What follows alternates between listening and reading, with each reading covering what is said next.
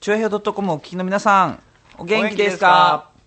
まあ、はい今日のレースは、まあ、いい天気で、今もう、まあ、収録で言うと今もう、もうすぐ5時っていうところで、だいぶ暗くなってきてるんですけど、ん空がほら、なんていうの夕焼け、うん、なんか青からこう赤になっていく、このグラデーションがすごい綺麗だよね。そうですね、うん。冬は基本晴れが晴れの日が雲がない日が多いですよねねやっぱ関東はいいね、住みやすいね。年明けとかねこう、うんキュッと引き締まるような気がしますけどはい、皆さでん。もさ雨多いよね今年冬あ、そうだっけか。多くないまあ雨、そうね、だから、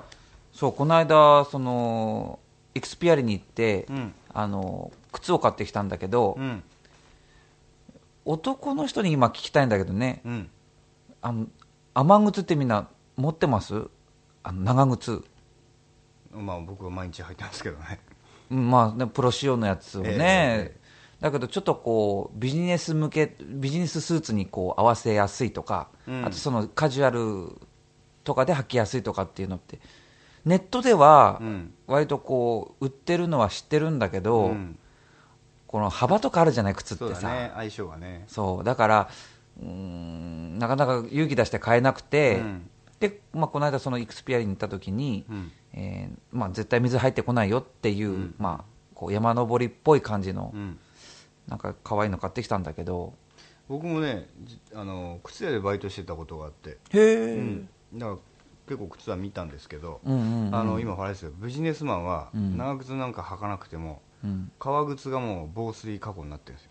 あそうなの、ゴアテックスっていうねあれは特へー特許特許技術なんだけどうん靴底がうん、とかが水は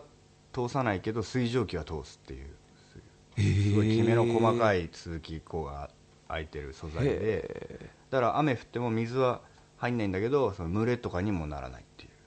すごいいいことばっかりじゃないうそだって僕これ買った今日あの、まあ、ここの買ってきたやつ靴ね、う、うん、なんかなんていうのちょっと蒸れますよみたいなこと言われたよ だろうね俺もそういうタイプの持ってるけど、うんまあ、かっこいいよね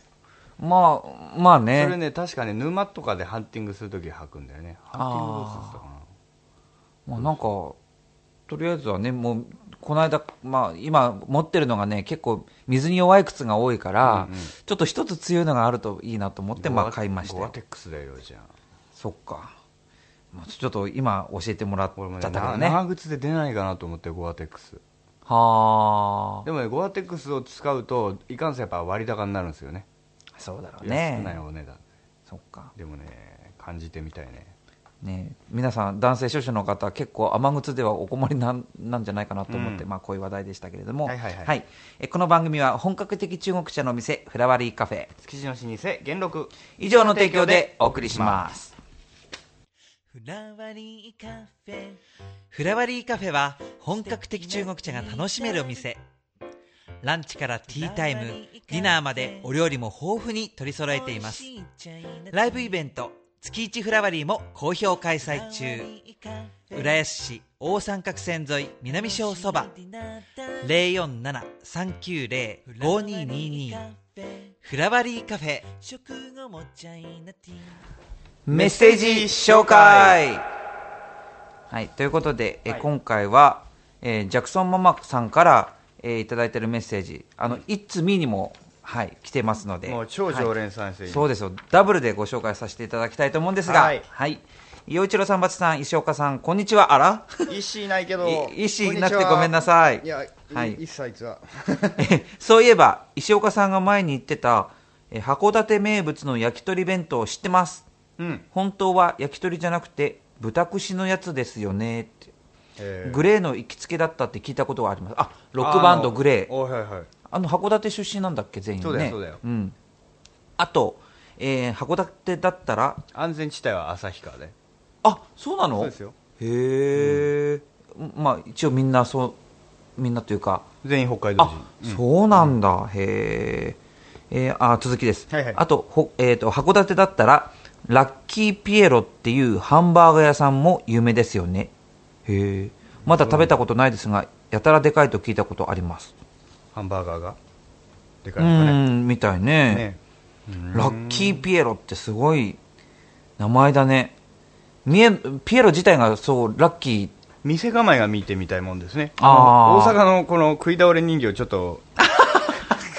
ね、アレンジしたようなのとかだったら俺は嬉しいけどね。ね、 どうなんだろうね。なんか結構かっこいい、案外かっこいいんじゃないのこう。なんか、スタイリッシュな。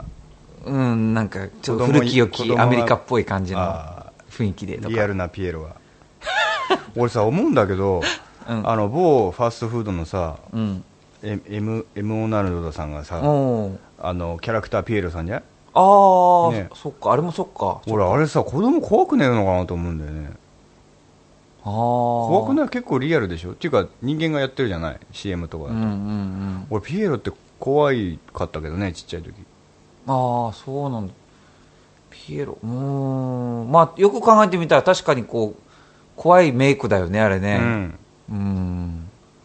まあラッキーピエロ、まあ別に決して悪く言ってるつもまありまあはございませんうんうんうんはいはいはいそうなんかこう気になるネーミングのお店とかってあるだかなぜらかさな地方の人がすごいカルチャーショック受けたのは、うん薬屋の松本清あーあー僕東京に出てきた時もうあったけど何まえまあ確かに、ね、人名みたいなそう確かにね、うんなんかその松清もそうだしあと東京の CM ってみんなかっこいいと思ってたのはいはいはいね、結構あの僕、まあ、石川県って温泉地だからえーでも温泉旅館のね民放 CM 見がれるんでしょん民放も見れるんでしょまあ、あるんだけど、うんうん東京に行くと東京の CM ばっかりだと思うかはらあはあはやっぱりニュースの時間になるとさ地元の CM に切り替わったってはっきり分かるのなんあはいはいはいはかいテイストが違うからね、はいはいはいだけど東京にも地方の東京の地方の CM あるっていうのは知らないから、はいはいこっちに来た時に、あのーまあ、カメラ店の CM とかさ、うんまあ、いろいろなところでこう地方のあるじゃないはいはいはいあ東京にもこういう、なんていうの、 こういう生か CM、さない CM がこういう CM あるんだっていうね、ああ妙な驚きがあったようーね。ん俺一回びっくりしたのはね、うんあのこちら北海道のお店の話ですけど沖縄ほにまあ以前旅行行った時に、う、うん、えっとね米軍基地の近くのにあった、なんつうんだろうケバブ屋さんっていうのへえ、あの、うんうんケバブって料理屋にあるね、あの肉をわーっと巻いてあるやつ、そうそうそうそぎ取っていくやつね。うんうんあれのお店だったと思うんだけど、うんみんなで行ってひとしきり食べて、うんごちそうさまって出ようとしていくらですかって言ったら「あ今日はいいです」って言われええ何それ、どういうことた意味がわからない今日はいいです意味がわからなかったえそれ狐に化かされたわけじゃないようんね、多分しっかり食べそんえそんなことがあるのすごいなんか俺らはこうおどおどしながら店を後にした思い出がありましたけどなんかの記念日とかかね、ねたまたまそこに居合わせたってこといやでも看板とか何も書いてなかったよなだから沖縄ってすげえと思ったけどねなるほどね、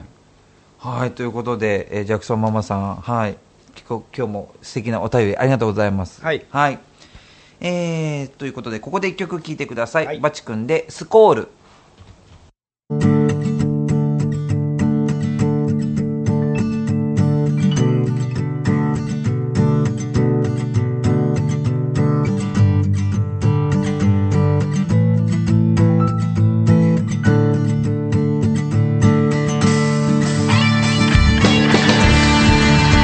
「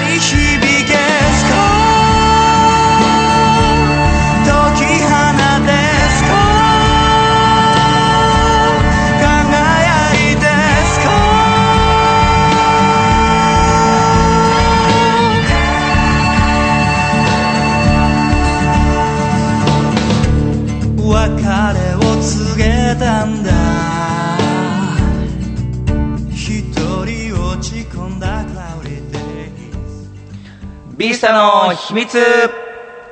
この番組はバチ君の音楽部屋ビースタで収録しておりますが毎週その秘密を暴いていこうというこのコーナー今週の秘密は何ですかバチ君ハードディスクドライブかメモリーもうこれパソコンというかなんていうのあの物を覚えるところだよね確か違ったっけハードディまスあク、そうですねデータ保存先みたいなだよねパソコンと別にねうんうん外付けの、これはなんか、まあ、見た目はとりあえずなんか光っててかっこいいようんねおしゃれでしょ、うんで大きさも自称サイズぐらいの、うんうんおしゃれなあそうだねうん、僕ビースタのパソコンは Mac ですけど、うんそれにすごく合うデザイうンんこれはですね、まあ、音楽制作人やってる人間には必要不可欠なうんものでございます、音楽のその曲ができて、うんその音源になっちゃえばそんなにデータ量って重くないんですよ、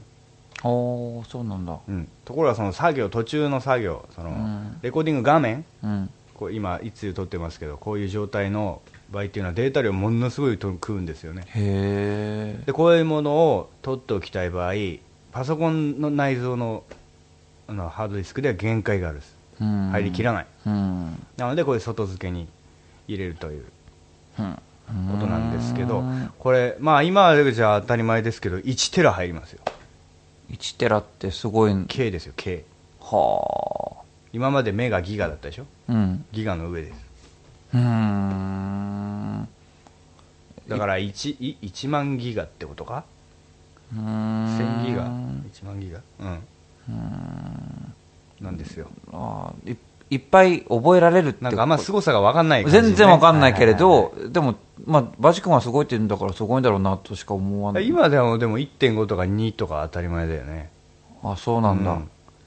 じゃあそのいっぱいその単位が増えてってんだ今そうそうそうはあスーパーコンピューター日本がさ世界一になったあ K ってあれも K でしょ、うんうんあれあれは英訳するとテラですかあそうなんだ、うんは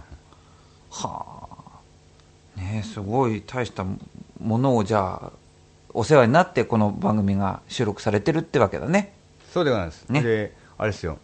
こここでちょっとこぼれ話であの牧原紀之さんいるでしょ、うんまあ、あの人も自分家で楽曲制作をするらしいんだ、うんでやっぱこういうディスクに保存してるらしいんだけど、うんある日停電かなんかで、うんそれがぶっ壊れて全部飛んだって今まで作ったの全部なくなっちゃったなってどうしするのなんかどっか撮ってなかったどのうしたんですかってしてなかったんです保存はとそこにしかえじゃあかなりじゃあ世に出出せない出せなくなった曲がいっぱいあるってことだどうどうしたんですかといや落ち込みました それしかないよねええそんなことにめげずにまあいっぱいまたああいう名曲を作ってらっしゃるんだねですよなるほどね、うん素晴らしい話を聞きました。はい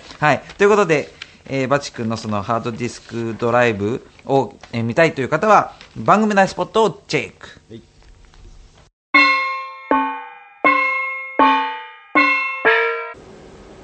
えーバチです、えー重大な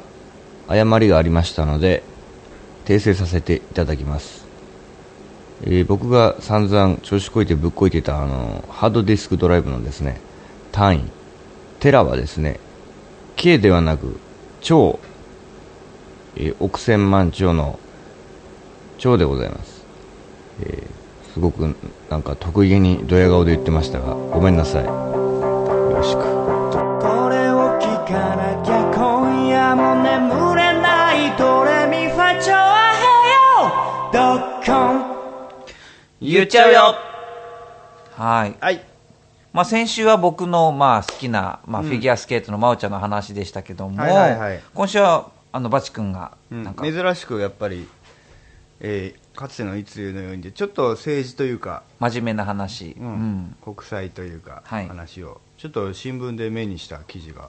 最初全然意味が分からなかったんですけど僕もね全然この話題自体が僕ねあの、うんこのスタジオに来てビースタに来て知った感じだったうんの、うんうんあのー北朝鮮からうん脱脱国した脱北うん民うん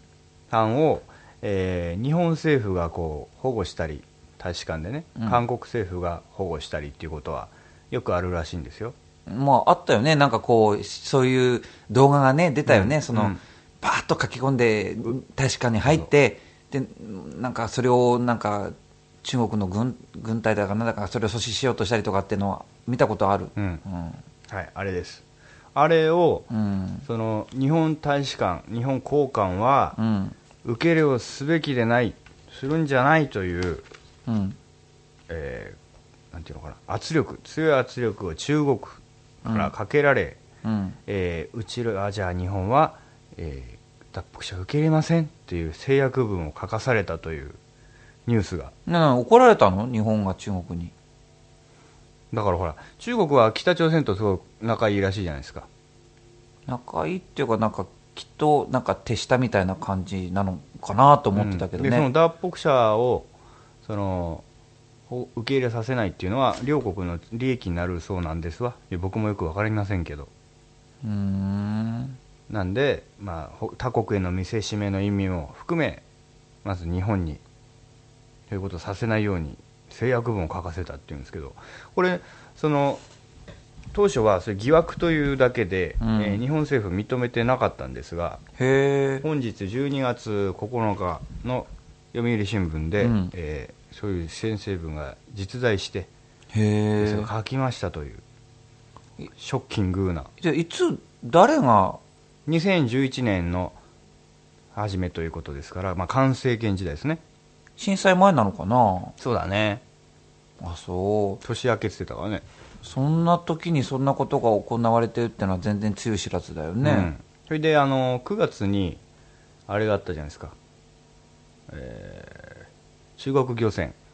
あ去年ね去年去年ね去年の話そうね去年の9月あの辺でねわく中国漁船がわーってなってで戦国38さんだっけ、うんがそのビデオをわーっと公開してって言って大騒ぎはまあしてたよね、まあ、ちょうどその頃に書かされたのではないかという話、あそうなの、うんだか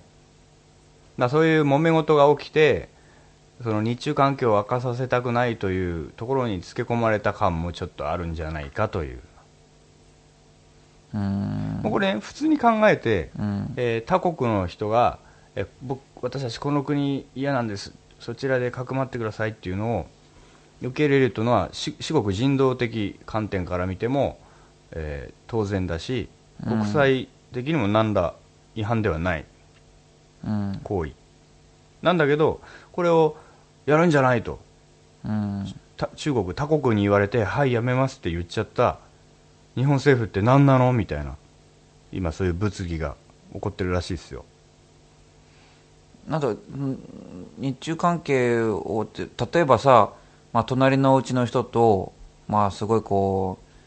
あまあ、隣近所ってだけじゃなくてさ、うんそのお商売の、まあ、こう相手でもあったりとかしたとしてね、うんそれでじゃあお隣の人がうちのとこ来てこここまでうちなうちの土地なんだよとかなんとかって言って文句言ってますっていうような時に。うん相手がこんな制約文書けとかって言って、はーいとかって言ってる場合じゃないような気がするんだけどね。うんだからこの場合そうだななんて言ったらいいんだろなうんねかその悪化させたくないとかって言ってる場合じゃないと思うんだよね、なんか。そうそう困なっんでてるのはその人間だからねうん同じ別にでも、じゃあそれだけ日本は、その、お互いの関係が悪くなると、日本の方が余計弱い立場ってことなそうだのねなんか言いなりっていう表現がつた使われてましたけどまさにそんな感じだよねこれじゃうん。でも、あれじゃないの中国だって別に困るんじゃないのその、僕、日本と仲悪くなったら中国も困るんじゃないの思うんですけどでも日本はほら、言えばちょっと脅せばビビっちゃうっていうもう前例がいくつもあるし、えー中国をすごく絶賛して中国と仲良くしたいっていう政治家さんも大勢いますからね、今の政権自体そうでしょきっとまあでもそれは魔力としか言いようがないねなんかね、どうしてああいう考え方をしているのかちょっと僕興味もあるんですけどねああいう方たちはうんなんかそういうだってどう考えてもてか普通に考えたらおかしいことがどうして中国だからっていうだけで中国さんから言われたからっていうだけではいはい消えちゃうのかっていうでもああいうエリートの人たちってきっとエリート同士で会うとうんすごいこうリアルで会うとさうんなんかいい思いするんじゃないのああ本人が直でうん、そうなんだ日本の、ね、エリートで中国に行ってその中国のエリートと会った時になんかいいこと言われるんじゃないの気持ちいいことよっぽどいい思いをしてるか、よっぽど何かに握られてるかのかな、うーんじゃないかねあのね僕たまたまあの海外赴任経験者の某大大企業の,、うんあのブログっていうのを目にすることがあってへえあのねハニートラップって知ってるゆうちゃんあじゃああのあ知ってるよあの女の人の接待でしょそうそうそうなんかこあの一般女性を装って、うん親密になろうと近づいてきて親密にうなりあそっかそっかな実はでもそれはその某相手が先方からのスパイで、うんね、機密情報やら、えーまあ、いろんな大大事事ななものものああなんかうんな自衛隊のこことでもなんかあったよねあったね何年か前そういうだっ時けうん、あったね某宗教団体がね、うんあったりしましたけど、まあ、女性を使ったそういう政治工作、工作行為を、スパイ工作をハニートラップというらしいんですけど、うんこれ別にその映画とか、えー夢物語の話じゃなくて、結構海外では当たり前にあるらしいですね。そうだろうねでもねうんうんえ日本はスパイ天国なんて言われちゃってますから、うんえーそういう人大勢いると思うんですが、あのーそれは別に何もこう政治家に限った話じゃなくて、そういう大企業のうんえー出向者であれば結構陥っちゃう人が多いらしいですようんでそういうところに生かされるような人だからやっぱ優優秀でないわけはないでしょ、そうだろうねうんつまり、えーそれまで勉強一筋仕事一筋で来た人うんがもう絶世の美女にですねな何の思いもないけど言い寄られ、うんえー好き好き言われ、えーまあ、骨の髄まで惚れちゃってですね、うんえー大事なことペラペラ喋っちゃうっていうのはなんか想像に難くない感じですよね、うんだからその辺も日本の人、海外赴任する人、気をつけた方がいいっすよっていうブログを書いてる人がいまして、うんその人も実際あったんだって、うんでその人はまあ意外とそういうの判断ついたから、何もなかったらしいけどね、あそういえばねこの間ねこういうの見たよそのその中国って、まあ、日本でもそうだけどさ、その愛人妾さんってあるじゃない、うん、で日本の妾さんとか二号さんってイメージって、うんまあ、もう一つのお家を作ってあげるようなそんな感じのイメージがあるじゃない、まあ、む昔はそうだね、そうそうでしょ、うん家を買ってあげて、うんまあ、子供をちゃんと養育して、まあいまあまあ、本本妻はいるけど、うんまあ、こっちもねみたいなイメージがあるんだけど、はいはい中国のそういう2号さんとかっていうのは、うんあのちゃんと契約していて契その約そう1年とか何年とかっていう契約をし、うんでその愛人としてやっていくためにこれだけのおあの金が必要でこれも買ってもらってとでお家ももちろん、うんであの手切れ金もこういうふうにしましょうねみたいなことがもう最初に 決まるんだってじゃあそういうじゃあ愛人関係っていうのは法律的に認められてるってことさあそれはどうかわからないけどももうちょっとしたエリートってなってくるともうそれを持っていないのがそのゲイかそのよっぽどそのなんていうの箔がつかないということすうんその生殖能力のないような男みたいな、そういうふうに見なされるから一つのステータスなんですそうだから持ってるのそういう2号さんみたいなのを持ってるのが当たり前だし、うん上等な2号さんを何人持ってるかみたいなのが、まあ、自分の指標になるわけになっちゃうようなところがあるらしいのねへーだからその大都会に行くと必ずその一角その町丸ごとその2号さんの町みたいなのがあ ってででその人たちっていうのはほらすごい高級車とかは買わないわけ、うんだけど、まあ、日本車の、うん例えばファミリータイプのものとか、そういうのを、まあ、買ってもらえる人たちだかはいら、はいはいその中国の2号さんたちのこう 購買力っていうのがすごいらしいね、あーうんで今ちょっと中国だいぶこう今ちょっとねいろんな危機がこう、はいはい来てるから、はいはい2号さんたちも生活も直結しているらしく、うんうんうんまあ、その人たちの購買力がドンと落ちるとまた日本車があまり売れなくなるんじゃないかみたいなことが書いてあった本あの雑誌を見たこの間、あのさその、まあ、愛人契約、まあ、いいんですけど、うん、その愛人契約結んだ女性方相手方は何をしてあげるわけですかいやだだからやっぱ性的サービスじゃないのかなだから愛人関係という、まあ、恋愛お付き合い恋人以上友達未満みたいなどうなのか ねだからそん妻な未満かもう、ね、契約書交わしてそうやって金を受け取ってっていうそれなんかこうなんか盛り上げ燃え上がる何かがあってっていうことじゃ全くないように、感じるよなんねか。すごい淡々とというかね、うんドライな感じだね。うんへでもまあよく考えてみればほらこの間さ中国のどっかの町かどっかで、え。うん。赤ちゃんがさ、はい引き殺されたのを何も、まあ、見過ごしたなんていうはいはい動画がいっぱいあったけど、うんだからこうモラルというかなんていうかなんていうの全然違うんじゃないのやっぱりそうだねん、だからその愛人だったらその契約してどの子のっていうのが日本人だったらそんなのじゃあそういう関係になる感じがしないじゃん、うん、だけど彼らはそれで当たり前っていうか、うん、割り切るのが当たり前っていうか楽しいのかね、 それ。うんだからそれ心が通じ合ってないわけでしょ通じ合ってる必要がないんじゃないそのなんか俺は何人そういうのがいるよっていうのが対外的に自分が満たされればいいわけだしその女たちもまあくれるものをくれればいいわっていうことなんだろうしねえー、どっからこういう話なんですか脱北者 ですね。脱北者 がだから、 でもそれが現れてんじゃないのそういうのもやっぱりそのうーんだから、まあ、要は日本と全然違う国なんだよね、文化なり、価値観なり。うんそういう人たちに圧力かけられたからって、なんか真に受けて、うんはいはい聞いてるのはよっぽどそのよっちゃんの言った愛人がいたり、うんハニートラップにかかっちゃったんじゃねって歌うっちゃうぐらいなんか言いなりですよね、でも今回のことでも誓約書を書かされてうんしまってんだもんね、で日本の国民には黙ってたっていうねどういうことこれどっちのどっちの味方なんだどっちの国民なんだとね、誰のための何のための人たちなのかそこにいた人たち全く分かりませんわかりませんねえーこういうことがねなくなりませんねよっちゃんいつはなくなるけいどやでも 言っちゃうようでしたはい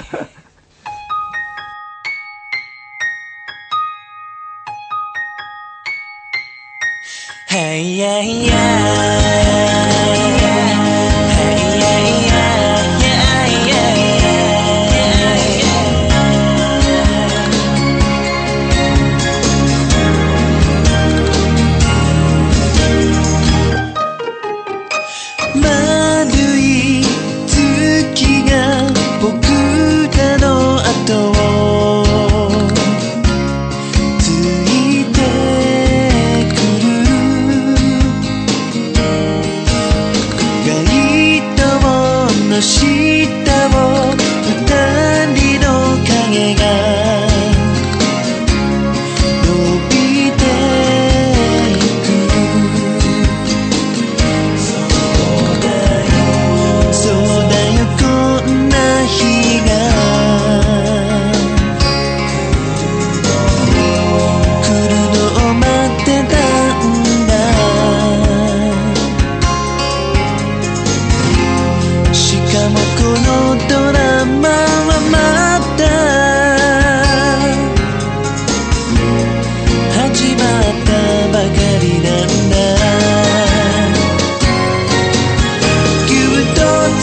ないだ手に力を込めた」「これが僕の精一杯の愛してるだよと」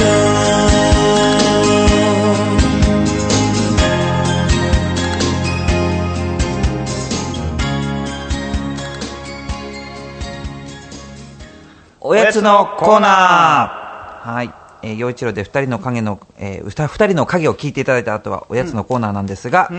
えー今回のおやつはタルトはいこれなんて読むんだろうねフォシフォシャーパリスねフランス語フランスパリからやってきたのかねこれあの木の実のタルトに、うんえー何かこう味のついた、うん、 なんつうのこれのうん、あ国産品って書いてあ生る 地があんだよ国産品だけど、まあ、パリのん何パリの味するよってあことでしフょーシェって読むんだフーシェ、へフーシェえジャパンへーうーんこれどっちあどうするこれ普通のこっちがチョコですなでこっちはフロマージュって書いてあるフロマージュではい私じゃあ僕はチョコレートでなんだこれうちにこういうお菓子があったって全然知らないんだよなどこに隠し持ってんだろう うちのミツバチはねえおーこれ美味しそうあらんんあらこれと取り出しあカップから出す感じですねあーこういうことタルトねは崩れやすいからねね要注意だねいただきますいただきますうんうんうんタルトの生地も柔らかいねこれ、うんおいしいフロマージュこちらね、うんまあ、ブルーベリーが入ってたりこれサワークリームかなこれうーうん、んあのレモン柑橘系の香りもあるしうーん食べやすくございます僕の方はね、まあ、チョコレートの、まあ、濃厚な感じの、うんなんていうのこのタルトのなんだろうググって言ったらいいのかわかんないけど、うんうん濃厚なチョコレートなんだけどうん甘さはきつくなくて木の実がそういろんな木の実がねアーモンドとかいろいろ入ってるんだけどうんうんうん香ばしくて美味しい美味しいですねうんうんうんうんうんえーどんなおいつかみたい方番組内スポットをチェックこのラジオ聴いてる人間は2種類しかいないそう男と女今聴いてるあなたは1617それとも 50C バチと陽一郎が話しているのはそう It's you 与一郎とバチのいつゆここからは浦安なおのコーナーではいす、、ウレースニュースイベントウレースについて熱く語ろうぜはいうんまあ、オープニングではあの僕がエクスピアリで、まあ、靴買ってきたよって話しましたけど、はいはいなんかバチ君はどういう時エクスピアリ行くうーんそうね1回2回ぐらい映画見に行ったなあ映画もねあそこでいろいろあるもんね、ショッピングはでもねショッピングは最近してないかなバチ君はどこで買い物するの洋服とか洋服、うんえー、ダイエーダイエーだダっイエーてなんかあその新浦の、 うんあそうなんかほらかっこいいの着てるんじゃんなんかサーフなああんあかれはねああラいうラポートあ豊洲あそうなんだ、うんへえあ帰り道かに通通ってはあここいつか行こうかなと思って家族で行ったら、いっぱい大きいからさお店もあるし、うんあの子供綺麗だし子供もね、うんあの遊べやす遊ばしやすいんでなるほど、うんララポートで買ってんのかあれはなるほど僕ねあのエクスピアリはちょくちょくちょくっていうかまあそんなしょっちゅうはいかないけど、うんあそこセールするとき結構値下がりするのうーねんうん、でまあそんなたくさんの種類はないけどまあ僕好みのブランドもあるのであそこって意外となんていうのかな大人向けというかさこう、うん落ち着いたデザインのそう服だだねった服屋さんだったら多いよね、そうだね、うんあとこう表通りというかちょっと裏に入るとまたちょっと面白い店もあってねうん、うんそうだね、うんいいんだよねそうそうそうあでなんでそうイクスピアリかっていうと,、はいはいえー、と年末です僕生まれて初めてね、えー年末のカウントダウンイベントっていうのにまあ出ることになりまして、うんまあ、この間からちょこちょこ言ってますがそのイクスピアリの中の、えー円形になってるこう屋外の広場みたいなのあるんですねその中で、えー、エクスピアリカウントダウンセレブレーション2012といううんイベントが行われて、で1部、2部、3部になってるんです、で3部はあの世界的なあのジャズの方が、まあ、演奏されるんだけども、うん僕は第1部、えー夜の19時15分からの回、まあえー第1部に出演すると、ちょうど紅白とかやってる時間だし。おーまあカウントダウン、まあね、お家で団らんっていう方も多いと思うので、なかなか難しいかもしれないですけどい、やでもほらさほらディズニーのカウントダウンに来る人って、まあ、毎年いっぱいいるじゃない、ああ、そうだでね。そういう人はまあ浦安のホテルとかに泊まるんでしょああ、そ近くうのそうでだいうね。人たちがエクスペアリにこうねこうああ、そっか。詰めかけるっていうこともそっか。あるしねあ、じゃあちょっとね、いろんな人と会えるかもしれませんね頑張らなきゃいけ。ないあ、頑張らないとね。はういんうんうん。なんこれはでななんで出ることだったんですかこれはね、あの、僕が、その、絆、愛する街が愛され続けるためにっていう曲を、まあ、歌っていて、うんまあ、そういうところをなんかこうあちあちこちでまあ目にしてくださった方が、あのー声かけてくださって、うんで話し合いしていくうちに最初はピアノの弾き語りだけだったんだけどもせっかくだからあの大工で演奏する浦安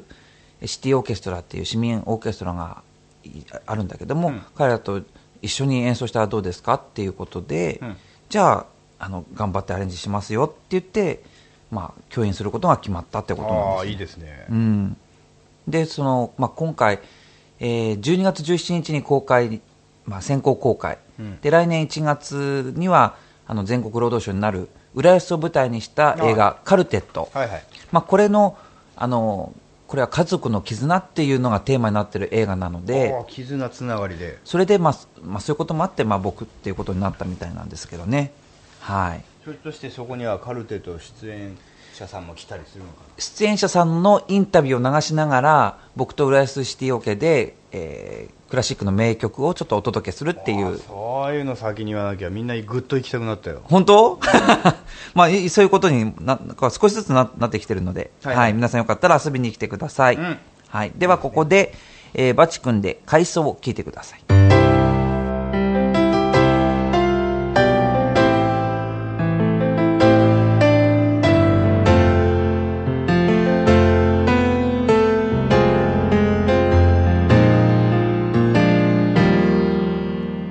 いつも通り揺れる列車街はもう夕暮れ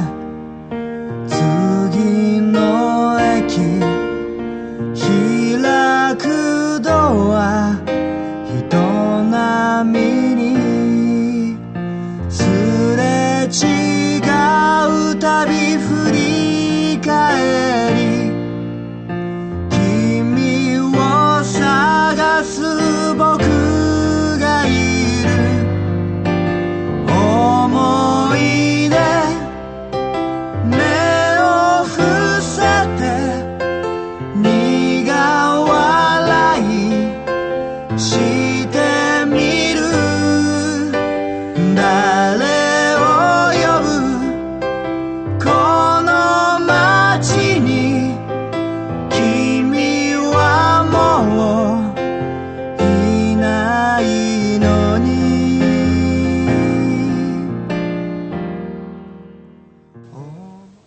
はい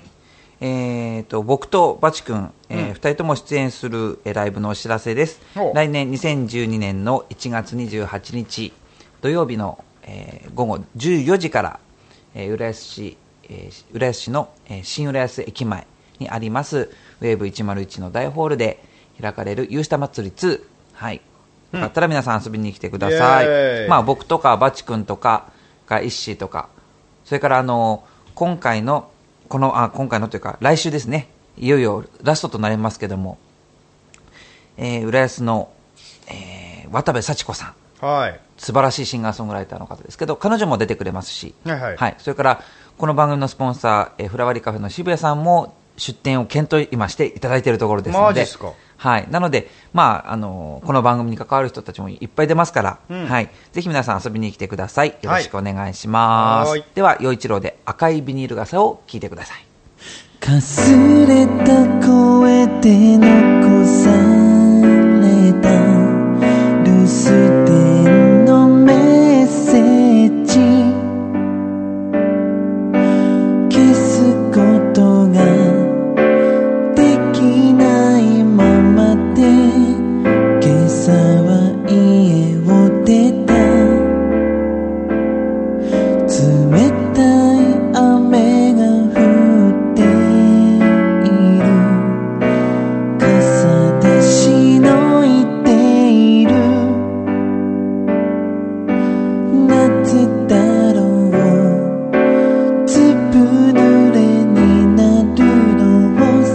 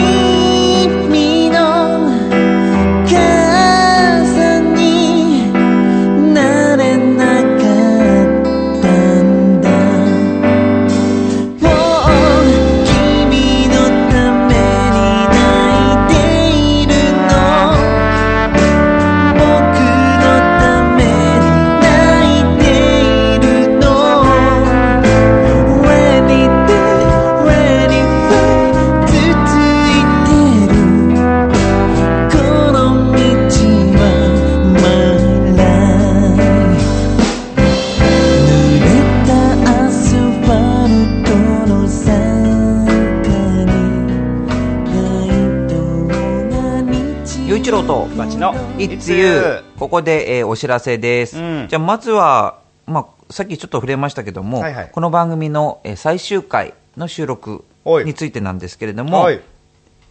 えー、とまずゲストが、えーうんこの番組の、えーずっとスポンサーで、えーいてくださいました、はいえーフラワリーカフェのうん店長、渋谷さんに、あはいふさわしいんじゃないですか最後にね、いいですね、うんそして、あの僕たちと同じ、まあ、浦安の音楽仲間あもう一人で、うんえーす素晴らしいシンガーソングライターの渡部幸子さんイですエね。ーイ、はい、このね渋谷さんと渡部さんが同級生とそうだね。うん、素晴らしい。せっかくだからね、はいフラワリでみんなで最終回やりましょうというということです。うんはい、えーお聞き逃しなく皆さん。なはんいな、ら聞きに来ちゃっていいんだよね公開収録ですからまあ、そっか。お店の営業中にやりますからねうん。